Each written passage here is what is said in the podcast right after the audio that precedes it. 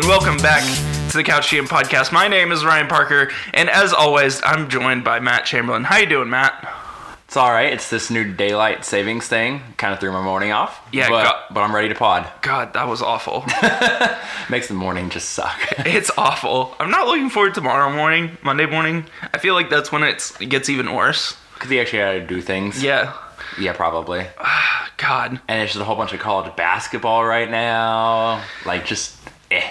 Yeah, that's that's how I feel about college basketball. We'll talk about that on next week's podcast. Uh, hint, hint. Uh, but w- um, college basketball kind of sucks. I'm not gonna lie.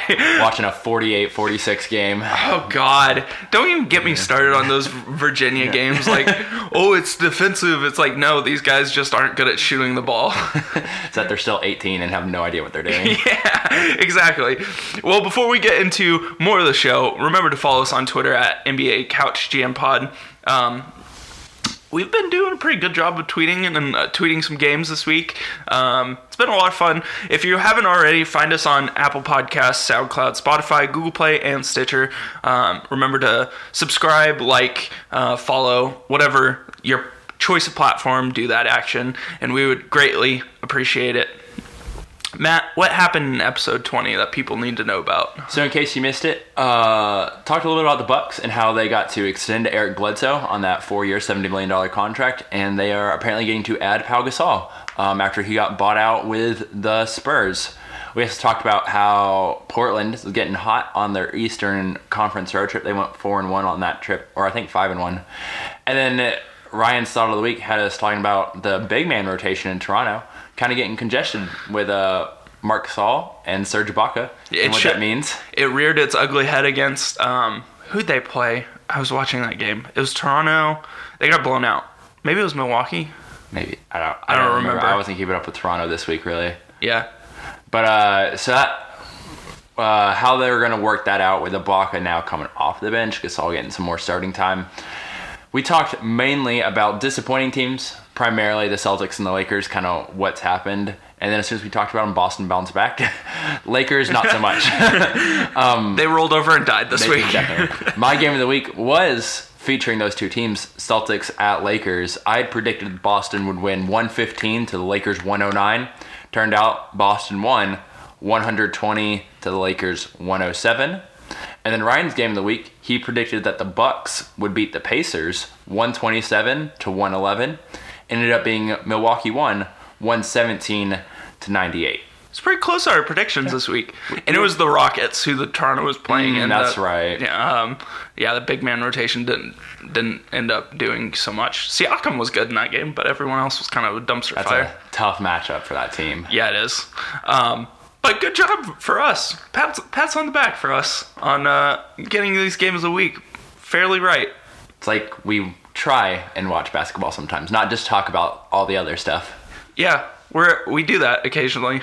Um, so in this week's NBA news, uh, a lot of some Lakers news, big Lakers news this week. Um, LeBron passes Jordan for fourth in scoring this week, which was a big deal. Uh, except Not they the lost. Lakers fans, no. Yeah, except they lost that game. So, yeah. Yeah. Do you think how far do you think LeBron will get up on the scoring list? Because he's fourth right now. Yeah, he's got a pretty good chance to pass Kobe at third. Which, if he does that in a Lakers uniform, that will just be. I don't know if he's going to get booed or not. Um, I think he can probably do that. I bet he can get at least a third. Because Um, like s- second and first is almost impossible to catch. it's going to be real tough, especially if these four years are his last four. Yeah. But I bet he could he can move past Kobe. Okay, so at least third. Yeah. Uh, Lonzo Ball shut down for season. Um, he's only played 99 out of a possible 164 games. In his two years.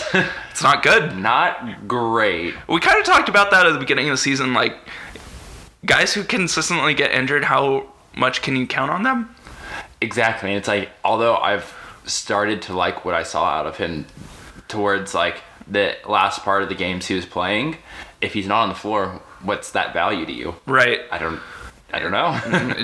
Not good. Um, Brandon Ingram also out for the season with a DVT uh, blood clot, blood clot in his arm. Um, this is something that uh, Chris Bosh went through, except it Chris Bosh was in his legs, right? Yeah, it's usually in your legs, and Chris Bosh has kept reappearing. This is the first instance we've heard about it from Brandon Ingram. So, although they're being precautious, they're not too worried right now. It's Yeah. when it starts happening again that you start getting real worried. So I understand them shutting him down. Yeah, can't play on blood thinners, which is Yeah. not not a good would not be a good situation. Warriors are bringing back Andrew Bogut from Australia, who was like uh, MVP of that And- league and in Defensive Player Australia. of the Year. Yeah, um, which is kind of interesting because they have Boogie and like how that fits. Yeah, but they needed an MVP big man. oh, taking the deep uh, shots at Boogie Cousins. I like it. Um, Thunder sweep the Trailblazers with epic 129-120 overtime win on Thursday, um, and that's going to be important for playoff seeding. I don't remember a time that the Thunder have swept Portland. I mean, it's impossible to win in Portland. Yeah. That's the thing. Once, let alone twice. That's So crazy. right. Russ had a really good game. Dame had a really good game. That was one- 51 points and Yeah, he went off. Oh man, that I you I think you tweeted it out on the account. I would love to see this as like a 4-5 matchup. that, that'd be so good. like that could be a first round matchup, or it could be even like a second round matchup as like a two three if these teams could somehow get there. I don't think that would happen, but like it could happen, I guess. Denver's kind of been slipping. We'll see. We'll see. So has OKC though. Yeah, that's true. They've been like 500 ish, playing 500 ish ball, which I mean they have the toughest schedule in the league left, which I guess you could kind of expect. But if you want to get keep a home playoff, um, and like start off with a home playoff series in the West, you got to be better than 500 to mean- finish the season. These are all playoff type games. Yeah, so exactly. that's that's what it's going to be. Russ has been shooting better though. Enough about the Thunder. We'll talk about them another time. Um, let's move on to the NBA thought of the week. Matt, what did you see this week that you want to talk about? So, this is a guy that I feel like you're not his biggest fan, but Karl Anthony Towns, which one I still can't get over his name, like Karl Anthony Towns. Karl Anthony Towns, um, is an absolute monster though. Since um, the start of 2019, that's 27 games. Minnesota's really bad. But Yeah. he's he's the only real thing that I get excited for. So in those 27 games, the team's 13 and 14, so right about 500 he is averaging 28 points, 12 and a half rebounds, four assists, a block and a half per game, while shooting 57% from the field, 42.5% from three Jeez. on, on five attempts per game, and, and he's shooting 84% from the free throw line. And those numbers have been even better in the month of March uh, since he started out. So he's been on an absolute tear, and it it's so awful to see like that this thing Minnesota had started to like kind of construct with Thibodeau and Butler didn't work out. Now, like personality wise, like we get it, but like how they just haven't been able to build a team around him because this dude is taking that step. Like, if you were wondering, like, is he going to be like that dude? Yeah, he is. He's going to be that guy moving forward. But man, I don't know if he can do it in Minnesota. My only pushback with Cat is what we saw with Kevin Love. It was like kind of empty stats on an empty team. But like you're right, he's been phenomenal. It's it's been everyone else who's been a dumpster fire. Well, like that's the thing. Like I'm watching like Jeff Teague just get blown by like every other play. And it's like, what is like big man defense supposed to do when your guards and wings just get blown by every single time? I know Robert Covington's been in and out with injuries this year, so that's kind of been unfortunate. But otherwise, like this team is not good defensively. They really haven't been all year. And offensively, like it's Karl Anthony Towns or bust right now. what do you mean? Andrew Wiggins long twos aren't are, are cutting it are cutting out. Um, but didn't I show you that um, stat graphic this week about Yeah. Andrew Wiggins? Let me pull it up real quick. Um, so, Kirk Goldsberry, um, fantastic journalist, he uh, tracked Andrew Wiggins' um, shot selection, and then he told us that out of 133 players with at least 500 field goal attempts this season, he ranks 132nd in true shooting percentage. The only player worse is Kevin Knox, Yikes. a, a rookie for the Knicks.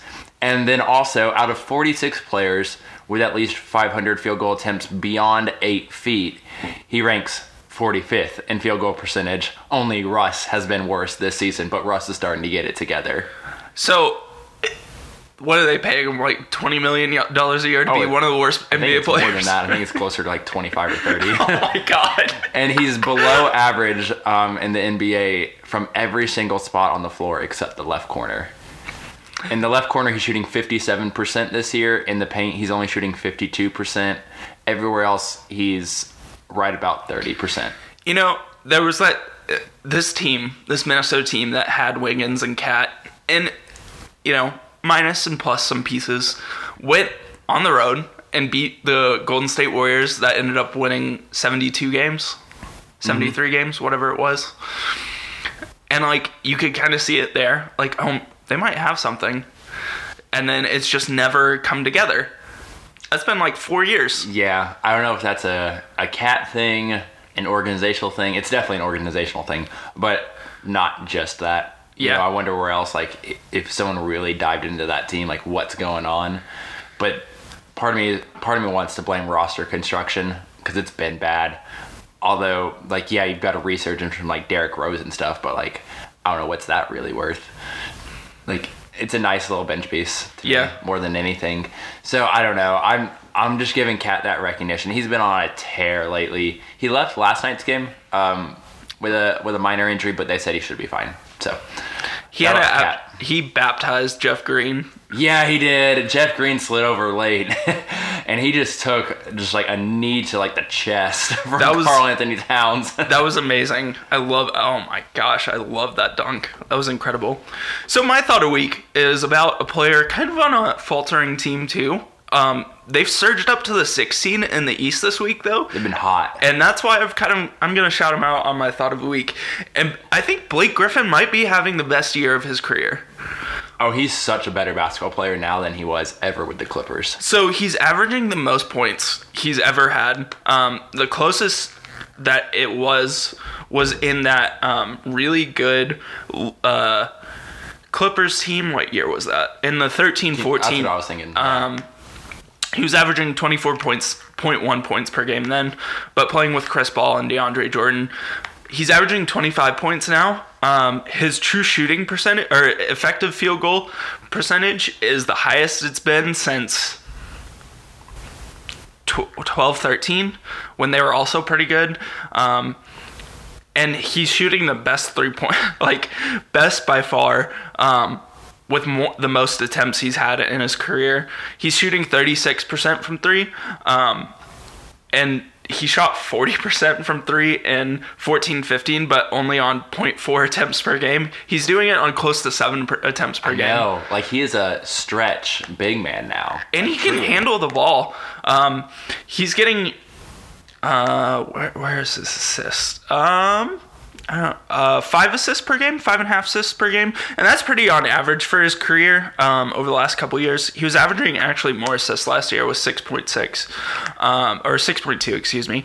Um, but I just think like getting this Detroit Pistons team, and we talked about them like four pods ago, and like they were like not gonna make the playoffs. It No. looked like, and now they've surpassed my my Nets. They have no. They've they've just been on a hot streak. Drummond's playing pretty well. He's playing better. They're getting some Yeah. some decent guard play. I think that's really all it's taken is like Luke Kennard's kind of come in and, and hit some shots. Jackson's been playing a little bit better. It it's just taking some halfway decent guard play. Yeah. and Drummond keep doing his thing for Blake to really like shine and lead this team even more. Yeah, they beat Toronto this past week. Um, Mm-hmm. Blake had kind of a circus shot that didn't count like over the backboard. Yeah. Um, but man, he's been on a tear this year, and like his three point shooting is just incredible to me this year. Like he's really expanded his game. And it's not like he's just standing in the corner either. He's like creating his own shot. yeah, he's coming up off the dribble for it. Like it's it's smooth. Yeah. too.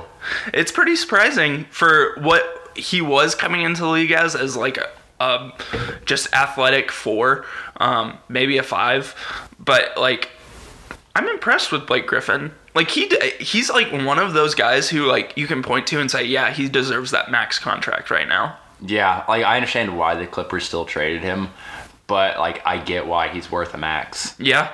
Um, what is he making? Like thirty five million now. I think so. Something Would- right around there. Which like, I mean, he's earning. He's getting Detroit to the playoffs for the second time in like fifteen years. Feels- Yeah, since since like the Rip Hamilton and Tayshaun Prince, Ben Wallace, Rasheed Wallace, Chauncey Billups. I don't- was, a, that was a team, man. I mean, like, what are they? Who would they play right now? Who's the three Pacers? yeah. I Well, that- right now it's the Pacers, man, and we talked about they're about to go on that tough road trip Yeah. in the Western Conference. But yeah, right now I would feel not terrible about that if you're Detroit. Yeah, you'd probably get to the second round, which would be kind of fun. Just like see what happens. Dwane Casey getting to the second round.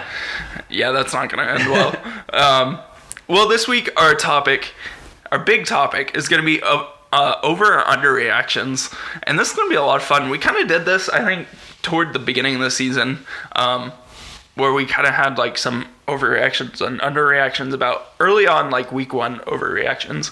But we're going to do it towards the end of the season now. About some different NBA topics. I'm excited to get into this, Matt. You gonna go first? I'm gonna go first. And my first uh, over or under reaction is gonna be an interesting topic to discuss. LeBron James is finally starting to decline.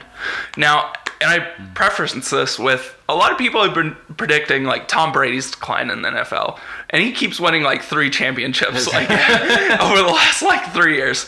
Uh, Decline doesn't mean bad. no, um, it's pretty crazy, but I think you're starting to see it a little bit this year. Um, I think this isn't underreaction. I think he's starting to decline. I think he can't be. The Lakers shouldn't build just around LeBron James from now on. You can't. I think this is a hard overreaction. Okay. Like, I mean, yeah, I think part of it's like he's been hurt this year. Yeah. And right now he's sitting at only 48 games played. He'll probably play the last 10 games, 10, 15 games. Maybe they end up shutting him down right at the end. So he'll only hit around 60 games this year for a team that, as we've talked about the last couple pods, is just like the epitome of a like a dumpster fire, like a crapshoot. like they just are, and I don't. How can I don't think it's really any different than last year or the year before that. In Cleveland, Yeah. when it was just. I don't think I don't think he's playing any different. One, he's played less games, and two, he's on a significantly worse team that was built terribly. like I don't. I But don't it's Luke Walton's fault, Matt. Remember that. it's always Luke Walton's fault. Um, give me Ty Lue. oh my god. Uh, I don't. I don't. I'm looking at like his numbers. Like, yeah, his free throw percentage is down a touch, but it's really not that different from his career. He's His- not been a great free throw shooter either over his ever career. really. Yeah, his three point percentage is, is right about where it's always been. Field goal percentage is right about where it's always been. Rebounds, yeah. Assists, yeah. Like everything's pretty much the same as it's always been. He just doesn't have like the right pieces around him, and like you can see it with Anthony Davis, Karl Anthony Towns, like other great players who are missing in the West, and it's just because like their team was built poorly. So to me, like LeBron declining, I mean he's older. Yeah. You're right, yeah, but he's Okay, let me play devil's advocate a little bit. What if he gets injured again next season, but he has a better team, and they like fall to like the eight? I still don't think that means he's declining. I, don't- think it just means he gets hurt. I think his I think his body's starting to decline in the sense that like he's older. He, like the minutes he's played has added like a season and a half like in the playoffs. Yeah, to his that's a good career, and like I don't know, like that that starts wear and tear. We've seen it with Chris Paul. Like it, he's fi- like in March. We're in March now, and he's finally starting to look like Chris Paul. Like you can't do that in the West. Not if you're like the team's built around you. The Houston Rockets team's not built around Chris Paul. That's why they're kind of succeeding right now because he came back and it was a nice surprise to have him back at 95% of what you expect Chris Paul to be. Yeah, and I don't know when when I guess we're talking about LeBron declining. Maybe I just have, or maybe we just have like such high standards for like what LeBron is or should be or could Sure. be that like anything less than that is considered a decline. And I guess like technically, like yeah, but I to me like I get the Chris Paul argument because Chris Paul like but he's just such a different player. It is a different and- player. and- yeah, it's apples to oranges. Like I get the the importance of like the role of Chris Paul on his team, but like Chris Paul and I, I've mentioned this. I'm cool with Chris Paul averaging like 16, 9, and 5, and just playing a lot and playing solid defense. And like that's exactly what his team needs from him. Yep. So it's like, yeah, he's declining, but he's still exactly what that team needs. LeBron declining it to anything less than 26 points per game at this point is like a huge detriment. Like what's team. happening? Like why is like is is he like oh going out on the Lakers? Is he gonna want to get like? And I think a lot of it is probably just like the headlines around LeBron are like because he is the greatest player um, in the NBA right now, like the most talented player. Like any, you're right. Like any sort of like slight decline, like it gets blown way out of proportion. Yeah. Like I I know like you can't always just look at stats, but like rebounds last 3 years 8.6 8.6 8.6 like assists Consistent. 8.7 9.1 8.1 like points 26 and a half 27 and a half 27 like he's the same player. Like I watched him in Cleveland last year. The defense you're seeing this year it's not any different. Like it's really not except and maybe this is like kind of like an accidental pat on the back to Tristan Thompson, but like they had guys that could make up for it. Maybe Yep. playing with Kyrie makes you look a whole lot better whenever you can go score 120 at will and give up a few extra buckets here and there because you got Kyrie Irving playing with you. Yeah. Like maybe that's just kind of what happened and maybe if we are if I would change my mind on like he is declining, he's been declining for years then. He's been declining since his age like 30 season. Yeah. But I, I don't think that's true. I think his game has changed. You're right. His game has changed since like he turned 30, and he's trying to preserve his body as much as possible. I just don't know. Like in those last three seasons, we see him as a Laker. Like what will define those? Like, is it gonna be the guys who get around him, or is it gonna be like the way he plays and manages his minutes? Because he will manage his minutes, not the coach. Yeah. Let's get that straight. Yeah, you're right. Um, so I don't know. It's just it's an interesting topic to watch, and I don't want to be the first guy to say like, "Oh, LeBron James is going to decline," and then he comes out and wins two two more championships. But I think it's just an interesting topic to talk about.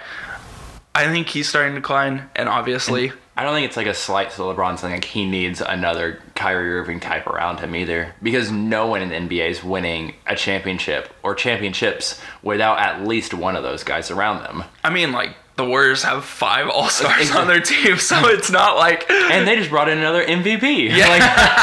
Like, like exactly. So you need dudes.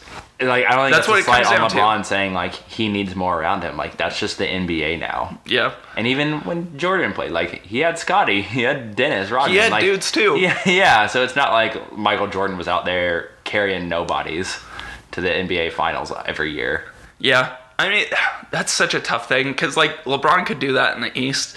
It's just like that arm, essentially, talent race in the West to compete with Golden State, like, kind of just like ruin this Laker team almost. Yeah. Because, like, if it was like, I don't know, 15, 16, and this Lakers team were together, they would probably be in the playoffs right now. Yeah, I bet so. Um, but the NBA has changed since then. You're right. Matt, what's your first over or under reaction? So, Kyle Lowry, jumping over to the East.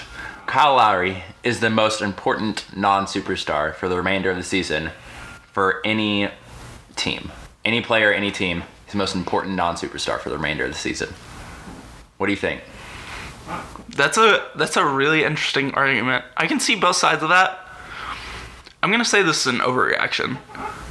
Um, because I think like not going back to the Lakers, but like non superstars, like you you want to trade those guys, but like Brandon Ingram's health is gonna come, make a difference this summer.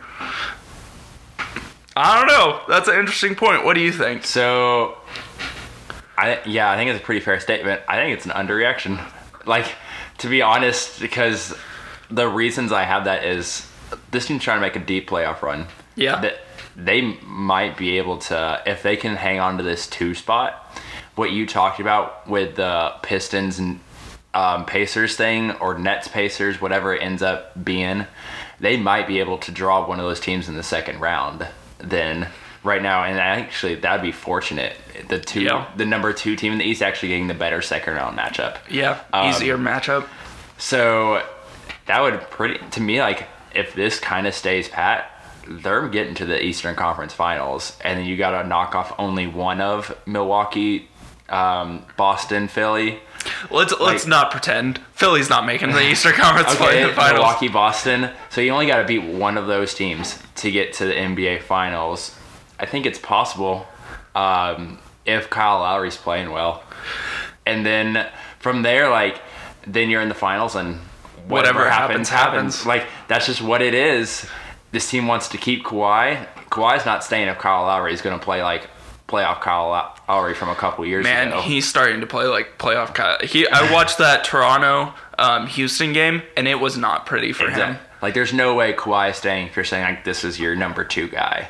So um, I think it's as important if Toronto wants to have a legit shot at keeping Kawhi, almost the same way Oklahoma City kept Paul George because they're like, look, Russ is your dude. Like I know Kyle Lowry isn't going to be Russ, but that type of a connection.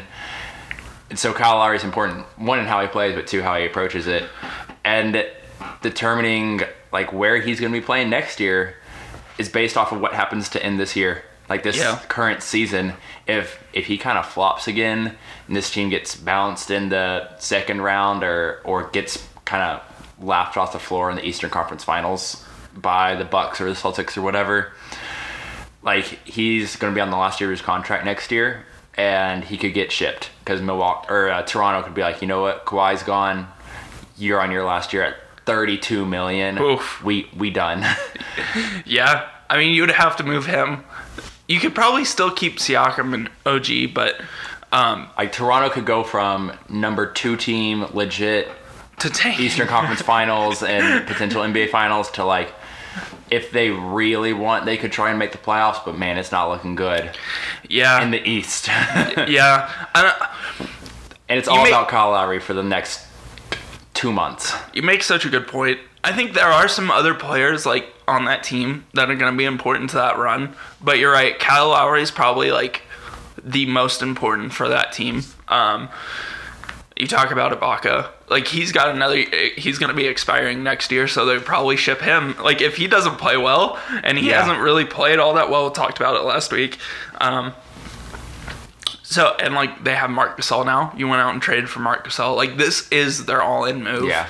And like if they can't get past the second round, you kind of wonder like what like you restarting from before you s- traded for Kawhi, Mm-hmm. and that's not what Tor- Toronto fans want. want no. And i even thought about like the rest of the eastern conference like who are those guys that are super important but i wouldn't call them superstars? So that was like guys like eric bledsoe and khris middleton guys like tobias harris or al horford even because i wouldn't Yeah. call al horford a superstar but he's important.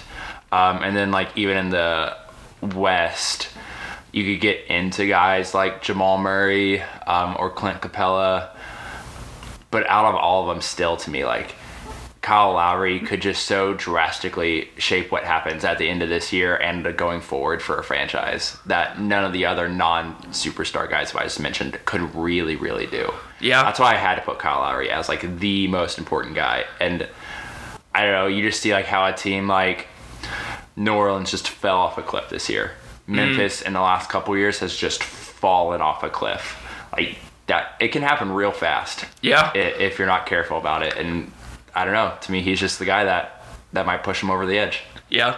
It's interesting because a lot of those teams you just listed off were like, no, we're just going to run it back. We're good. We can be good. We're just going to run it back. And that's what kind of Toronto has done the last several years. Like, we're going to run it back. Okay, we're going to change this one position, but we feel like everyone else on the team. This year, they like really drastically changed their roster. And if like it doesn't bring a different result, then like, I don't know what else you can do. Like they were all in this year, like Yeah. going out and getting Kawhi and now getting Marc Gasol. Yeah. Pascal Siakam has stepped it up. You talked about him as one of your most improved players this year. Like, I don't know what else this team can do. Like this, besides what the they did. stars are aligned. Like LeBron has left the East. This is your chance. Yeah, and if they can't do it, see ya. Yeah, you make a really good point. Well, I'm going to stick with the Eastern Conference for this my next under overreaction. The 76ers shouldn't resign Jimmy Butler in this offseason. They so hmm. I will also add they haven't really since making the Tobias Harris move about a month ago. They haven't really separated themselves from Boston. They're still only a half game up on Boston. Yeah, somehow they still just keep going like five and five And like in their last ten. Boston struggled this last month. Now they're starting to find it. Outside this California road trip, this Eh. infamous long plane ride. and like they're starting to find it and they like the 76ers still haven't figured out JJ Redick's really not shooting the ball that well without uh, Joel Embiid in the lineup. Mm-hmm. And I don't know, like if you don't make it again, it kind of goes back to your Toronto argument. Like if you don't make it out of the second round, can you If justify? they might some- not make it out of the first round. Yeah, if you have you- to play Boston in the first. can you justify bringing back Jimmy Butler and Tobias Harris on like max contracts if you don't make it out of the first round? I, it's a great point. That's why the okay. So your idea of the 76ers shouldn't re-sign Jimmy Butler this offseason, I think that's a hard underreaction. like they shouldn't even offer Jimmy Butler. Oh! They'd be like deuces. Like on like seriously, like to me, they need to make the NBA finals for them to be like, all right, let's bring this back. Like let's bring him back and Tobias back. Like otherwise, like Jimmy, it was a good try. Thank you. Thanks. Next. because like if they don't bring those guys back, they still have that cap room. yeah, and like they they went and got Tobias Harris. It seems like as like an insurance policy for Jimmy Butler. So you bring him back, you still got some space. You I think figure out what that says a lot about what they feel about Jimmy Butler I going does too. going to get Tobias Harris because like he's a four, but like he shoots the ball, like he can stretch the floor, and he can kind of handle the ball. If anything, it's more actually what that team needs. Yeah, And because then you can fill in like another wing beside him, whereas Butler, you have to fill in a bigger guy beside him, and bigger guys can't always do what Tobias Harris does. Otherwise, everyone would be signing them. right. So you're right. Like, actually, I think Tobias Harris fits better as a four on this team than Jimmy Butler does as a two-three on this team. Like going back to Toronto, what's stopping like the 76ers from offering Kawhi? Yeah, I I don't know if Kawhi would go there, but yeah, you're right. And then, which would you rather have, Kawhi or Jimmy Butler? Oh, Kawhi. Uh, ten Yeah. times out of ten. Or would you rather have Jimmy Butler at thirty million dollars, knowing he's already like older? Yeah. Or would you rather get two or three really solid role players that actually fit what this team needs at 10 12 million dollars a piece? And then, like another thing is like chemistry. Like how does he fit with Joel Embiid and Ben Simmons? Like I feel like, Like Ben he's done Sim- okay in that respect this yeah, year. Ben Simmons hasn't been the most vocal person, which is fine. Like you don't necessarily have to be vocal to be a leader on the team, but it's just kind of interesting. Like Jimmy Butler kind of needs the ball in his hand to do something, mm-hmm. and like. Ben Simmons needs the ball in his hand to do something. So I don't know. I th- I agree with you. I think this is underreaction. I would be very I would have to have like a significant discount as a 76er to say like yeah, we want to bring you back. I don't think he's taking a discount. He's not. He's, Uh, he's getting that last max deal. He feels it it feels like the Knicks. Like and like that's the thing. Like you don't necessarily like the Knicks could offer him like a max s deal and like that it couldn't even be a conversation with the 76ers because they might be hesitant and not want to pull the trigger. I'd let him walk to the Knicks. I would I too. just let him I would just like, have fun. Have fun playing with Kevin Knox and deal with that. yeah, and Jim Dolan as your owner. Um, yeah, that's kind of my thought about the 76ers. I was thinking, uh, like, just bringing them up. I know we kind of, like, harp on them quite a bit, I feel like, on this podcast, but it's been a, um, I don't know how to word this, just like a very rocky year for them. Like, starting out with this young core, and you're, like, confident that you can do something. You and- started Markelle Fultz. yeah, started with saying You gotta like remember that. we we had we have patience in Markelle Fultz, like he's gonna be fine. And then like a couple weeks into the season, trading for Jimmy Butler, and that kind of got thrown out the window because you're like we're competing for a championship now. I think Elton Brand's done an all right job of constructing this team, like flipping pieces. I think they honestly saw what they had, and, and he's like, "We gotta, we gotta do something Yeah. about this." because they I mean like if they had the same roster they did now they like probably would be below Boston right now. They wouldn't be ahead of Boston. If they would have never made like the Butler trade and Yeah. the Tobias, yeah, I, I think they would definitely be below Boston. They just wouldn't have had the the horses to do it, and Markelle Fultz, like that, still would have been a thing. Yeah. and, and that would have that that whole saga would have just still been looming over this team all year. Or they would have tried and forced him back, and it would have gone poorly again. Yeah, yeah, for sure. Matt, what's your next under overreaction?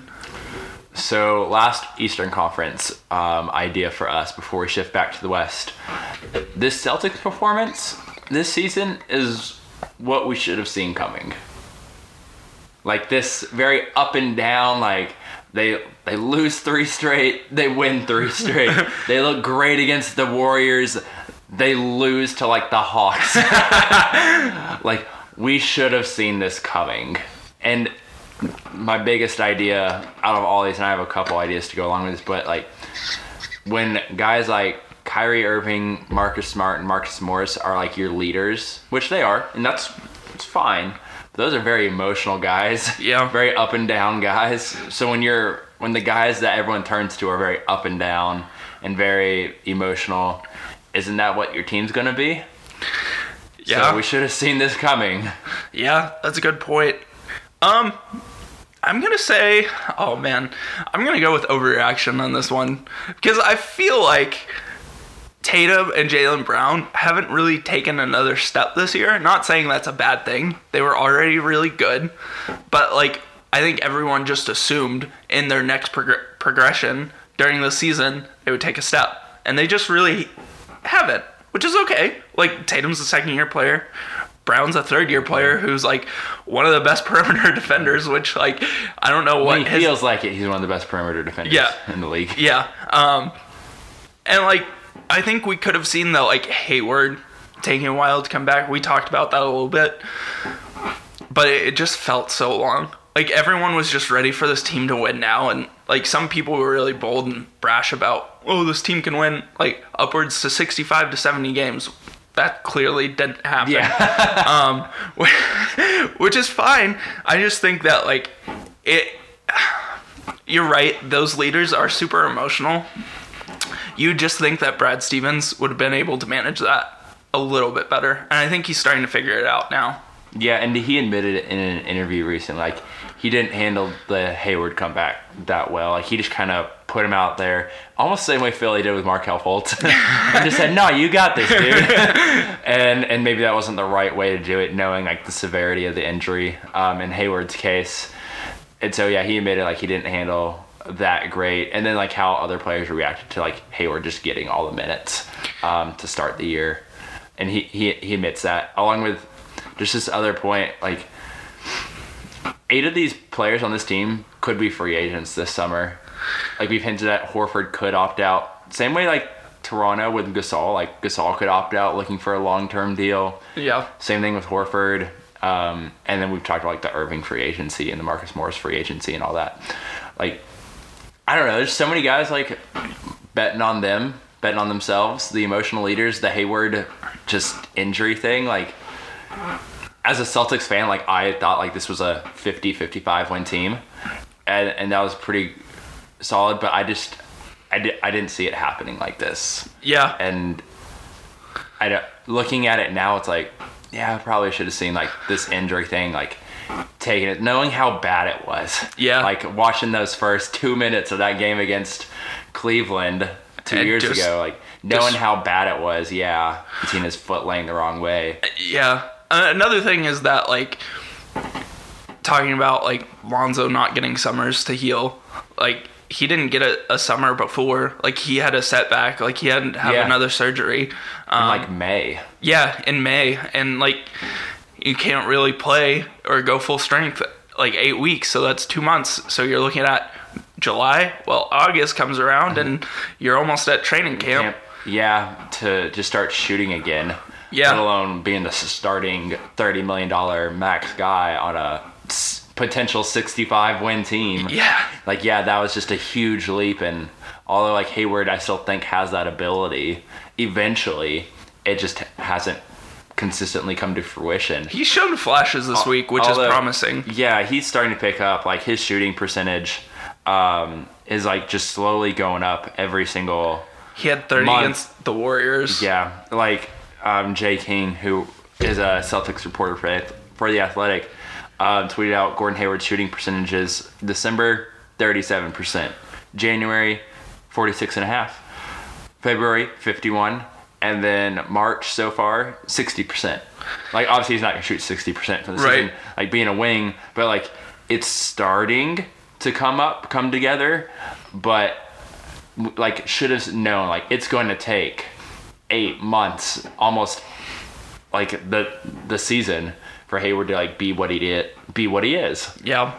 Yeah. It, Now if it hits right after we're going into the playoff time and it's just like smooth sailing from there and we see like that 65 win team type but they don't have, actually have 65 wins but like that type of team playing going into the playoffs great. Maybe maybe that sh- could have been a more realistic expectation. Yeah. Um, than to do it from start to finish of the season. A good point I think you made last week is that like like talking about Lakers Celtics like the Celtics could have easily dropped that game to the Lakers this week and like that's a bad loss for them. But like I think the last month if they would have played the Lakers like they did drop a game against the Lakers that Rondo shot they they figured it out. Like this time they've starting Yeah. to figure it out. I think the team's having more fun. Like you kind of see it on social media a little bit more. You see it on the bench a little bit more Mm-hmm. now. Like they might just be peaking at the right Yeah. right time. To your point, And then there's like this infamous like long road trip or long flight out to California because they're they're three and zero in California in this last week. Um, they still have the Clippers to play in um, around the time this podcast is going to get released. Um, and Jay King, who I mentioned, like he wrote like a piece about like that long flight because a lot of players were like, you know, that's kind of where things started to turn. It was kind of like Irving just kind of took over the flight and was like, "Yo, let's play cards." And like he took over and he was like the DJ and he was like got everyone playing like cards or dice or whatever. Marcus Smart was talking about how he's like the greatest Uno player on the team, and Al Horford's like, you know, he's pretty good, but they're like Al's a pretty sneaky good player too, and um and just things like that, and how Kyrie just kind of like was the one that's like, you know what, no, we're not just gonna sit and Have put our put headphones. put our headphones on. Like, yeah, he said like we're not just gonna sit and do a cross country flight and no one's gonna talk to each other. Like, Yeah. that's what we're gonna do. And That's what this know, team needed. Kinda, that's kind of like the emotional leader part. Like he's like, you know what? Nah, let's do something else. yeah, But in that case, like it worked. So it's like if he can just find like how to make these things work at the right time, like that's what this team needs. yeah, that's a really good point. It's scary to think the Celtics haven't hit their full potential yet. Like it, it's mind-boggling, and like Jaylen Brown has played better.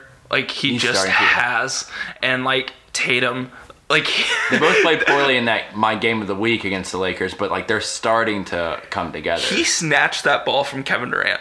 oh, when they played the Warriors and He- he, had that chase down block.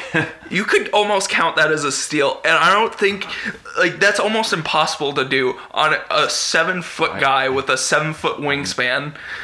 Yeah, I'll say who sh- who really just looked like he had an easy dunk. Yeah, you just stole it from him. headband Tatum, I tell you. Headband Tatum. He turned 21, he got the headband, and then he's a different player. Hey, we're uh, this podcast is uh, Tatum years old now. Tatum years old. Uh, So speaking of the Warriors, the Warriors are in real trouble. This is my uh, next over my last under overreaction. The Warriors are in real trouble and won't win the championship this year, mainly because of chemistry issues. Kevin Durant.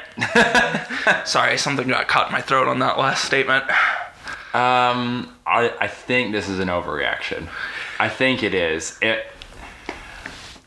Part of me is like, you're right. There, there's some issues about like. Did the- you see that video of this last week? Like the team was doing a huddle right before they ran out on the court, and they did a huddle, and everyone was like, "Yeah, let's go, let's go." And then Kevin Durant comes out of the locker room and starts stretching. Like, what in the world is Why- going Why you're on? not a part of this, or why not go hop into it? and like it, it- like the comments after I think they I forgot who they lost to last week, but like someone uh, I think Steve Kerr uh, like had a couple questions and he was like, yeah, we just need to play with more anger and like more f- like frosty. Um, and then like someone asked Kevin Durant about that and he was like, "What do you mean? I thought we are supposed to play out of joy." Joy. Yeah, him is like, "I don't buy that." him and some of the Golden State reporters have kind of gotten into it um, lately.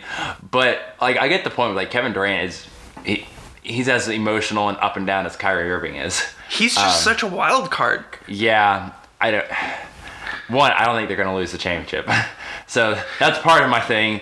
And yeah, there's going to be chemistry problems just because of the guys like Katie and Draymond and Boogie. Like there just are going to be problems. I just don't think they're going to lose anyway. Yeah, I think it is an overreaction. Even though I wrote it, like, like I think it is an overreaction. I still think they're gonna win the championship, but like, it just it feels like a different Warriors team this year. Like, it doesn't feel like they're cohesive. They're not clicking at the right time. Still, like we just talked about Celtics who are starting to finally figure it out, maybe, mm-hmm. and putting it together, and like the Warriors are doing the op- complete opposite of that, whatever that is. And it's like Boogie's not really playing well. Steph is playing really well. Katie's just like an emotional, like up and down. Like sometimes he'll have a great game, and then the next couple of games he'll, They'll go for like a casual 21 and just kind of float around. yeah. And it's like that's not what this team needs. Like you have to be one of the dudes like to just like hit every like just take over the game. Yeah.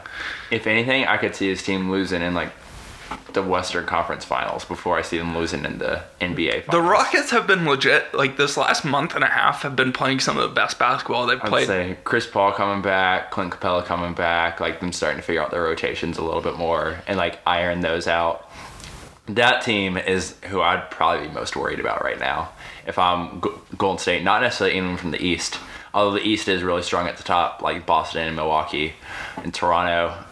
But I would be more worried about Houston at this point Yeah, and like catching the Warriors before they've like fully locked in. Because if they make it to the finals, they're going to be locked in for that. But if if they're not fully like there and everyone's not fully like prepared, bef- like before then, the Rockets might yeah. catch them. Um, you kind of think about like, man, they catch them in the second round maybe, and like that's not good because like maybe this team does like have a switch where they just like flip it on during the playoffs and everything works itself out, which is a very real thing, can happen. Um, but like if we've talked about it before with the Warriors a little bit, like if there's some one dude who gets injured, like a Clay or stuff, like that team significantly takes a hit. Like it's Yeah. not, it's bad. It gets bad really quick. Um, Iggy has been playing probably the best he's played though in a couple years. Like he's been really good. You know, he hasn't played much this year. Yeah. So yeah, he's kind of rested himself, rested his body. Steve Kerr has helped that out. But Shaun Livingston has fallen off hard. yeah, um, I don't know. It seems like this team just has like eight centers now and no decent wing depth at all. Yeah, yeah. That's I don't know. Like Quinn Cook's gonna be like a player on this team. I don't know. What do you do whenever like if yeah Steph turns an ankle and you're playing Chris Paul? Yeah. what what you doing?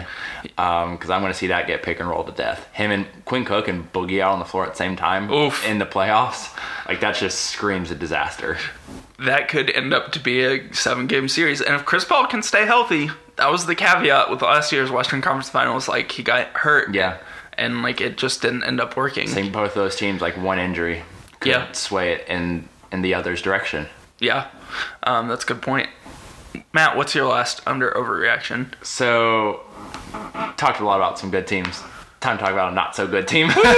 not so good, um, maybe an understatement. Um, so, team that we haven't talked about in a bit. Um, love kind of what they've done, but the Mavericks, uh, Dallas, maybe playing themselves out of a future with Kristaps Porzingis, where they made that big move to go get him. Um, giving up Dennis Smith Jr. Right now they're at 27 38.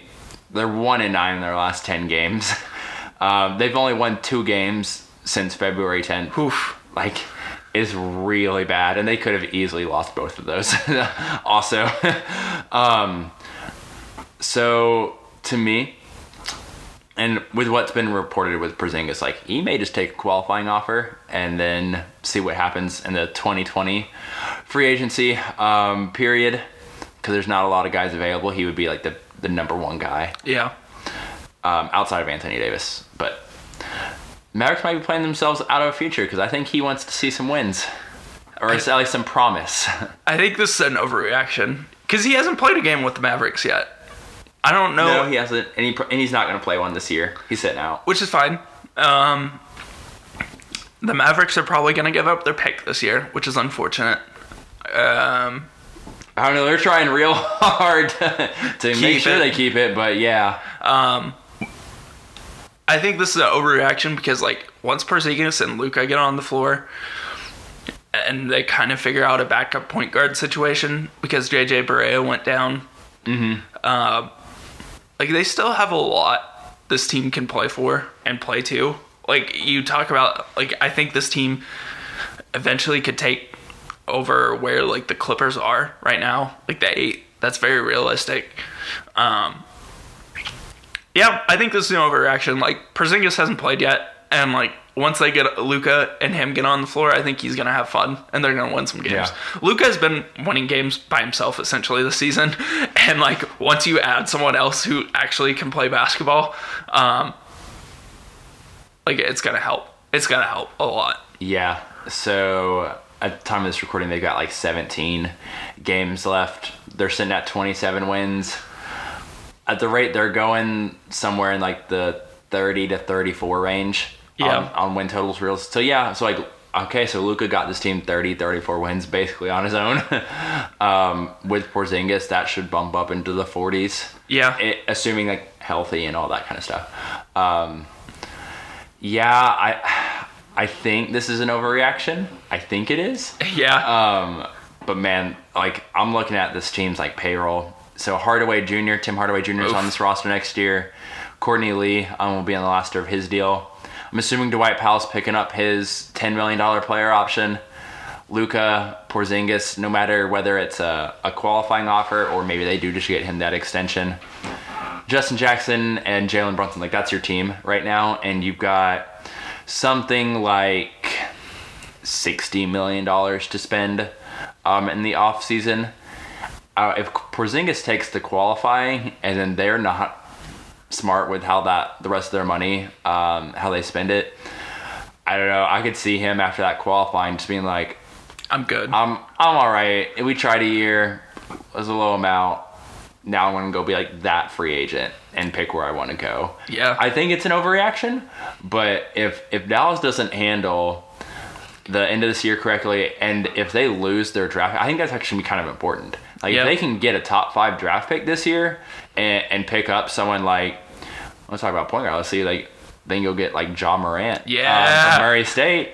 Um, like all of a sudden, like John Morant, Luka, Kristaps Porzingis. Like That's a I'm feeling, team. I'm feeling pretty good about that. And then with whatever they do in free agency, Yeah. too. Like all of a sudden, I'd be feeling a whole lot better. But if you lose the draft pick and you swing and miss in free agency, and you're paying DeAndre Jordan types twenty million dollars a year, yeah, then I'm not feeling so great about Porzingis long term with the Mavericks. I think you're right. It's an overreaction, but I've It seen turn I've seen into a- crazier things. it could turn into an underreaction really, really Yeah. quick. Um, yeah, I I hope the Mavericks are smart because like I like the construction of Porzingis and Luka. Like I think that's a fun Yeah. team. Um, and you're right. I love if, the idea. if they can keep that pick from getting to the Hawks this year. I know they probably want to convey it as soon as possible, but like just like get that pick. Like, Yeah. Like get that pick. And realistically, even if you don't get John Morant, you could get a Duke guy. Yeah. Like a Cam Reddish or RJ Barrett maybe. Yeah, it just depends on how like the the teams in front of them would fall. But I don't know. I unless I'll say I really don't see like how getting into the top five this year would be bad for this team. Yeah. Um. Really, I think there's there's some good diversity there. Even like. I know we'll get into prospects next week, but just the name I'm going to throw out there is Darius Garland, the point guard from Vanderbilt. Really, really like him. I think he'd work great on this team. Um, he was he's like what I would think is a, a fifth overall pick. He would be great for them. So I really don't see how getting in the top five, like there wouldn't be a bad player for this team Yep. in that. And if it, they do lose it, then it's out of the way and it's done, and then you have your pick for next year, and you still have all this money, and hopefully you spend it right. But they're a desperate team. Yeah. Desperate teams do crazy things. Um, yeah, next week's podcast is going to be fun. We're going to talk about a little bit March Madness prospects coming up. Matt's going to be the knowledgeable person on that one I love the draft. because I love it. I have watched hate like watching- three college basketball games this year. Yeah, uh, I'd say we watch a lot of or uh, some OSU basketball, some Oklahoma State, and it's not great. it's But, hard to watch. Um, but yeah, I try and keep up with it a little bit, and more for the sake of NBA draft. Yeah. But yeah, I'm looking forward to that one, just like players to watch. But before that, anyway, game of the week. game of the week, Matt. What's your ga- game of the week? So this one, um, just because I've kind of mentioned it a little bit, uh, Minnesota at Utah. So Thursday, March 14th, 8 p.m. Central Time. I know it's not the, the sexiest game. Um, I know that, but I, one, I'm looking forward to Karl Anthony Towns, Rudy Gobert. I, I, I like that. Um, I predict Utah's going to win 113 to 110. But also, like, Utah has a pretty easy schedule going forward.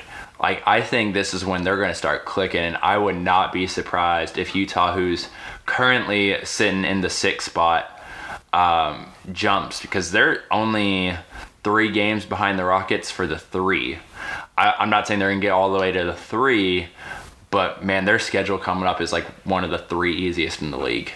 And, Yeah. and to me, this could be like the catapult for, for sending that forward. Yeah, going up, moving up in those standings. Mm-hmm. I wish there. Speaking of Utah, I wish there was like a category for like not MVP. Going back to like thinking about Blake Griffin, but just like man, you're having a career year, and like thinking about Donovan Mitchell. Like I Mm-hmm. think I would include him in that this year because he's been playing really well as of late. But like there needs to be a category where it's like career year award or something like that. Yeah. It's just like recognizing.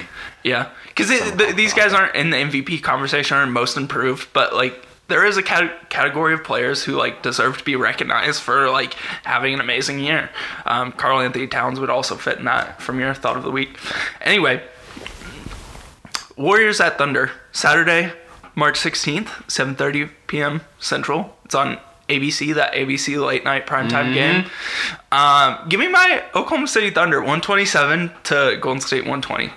Counting on that Golden State chemistry issues. I'm counting on uh, Kevin Durant trying to huck and not hitting. Um, it's gonna be interesting. I think the Warriors Thunder. Uh, you had talked about last week. Was that the playoff Yeah. matchup? That I, I would love to see in the Western Conference Finals. Yeah, that would be a. this could be a preview of that, and it could very well end up going either way. I feel like um, it's probably going to be less less than a seven point. It might go to overtime too. Those uh, Thunder Golden State games are just like off the wall Yeah. nuts. Thunder love going to overtime too. Oh, God, Seems like you do it every every other game. like once a week uh, there's an overtime game, and I hate it. Can't I can't like my heart can't take it. um. Anyway, thank you so much for listening to the Couch GM podcast. Uh, remember to follow us on Twitter at NBA Couch GM uh, Pod, and um, follow, find us on Apple Podcasts, Spotify, SoundCloud, um, any major platform for podcasts, and we are on it.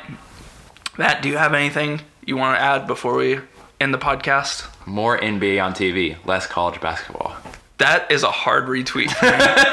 retweet that. Um, thank you so much for listening, and we'll see you back next week.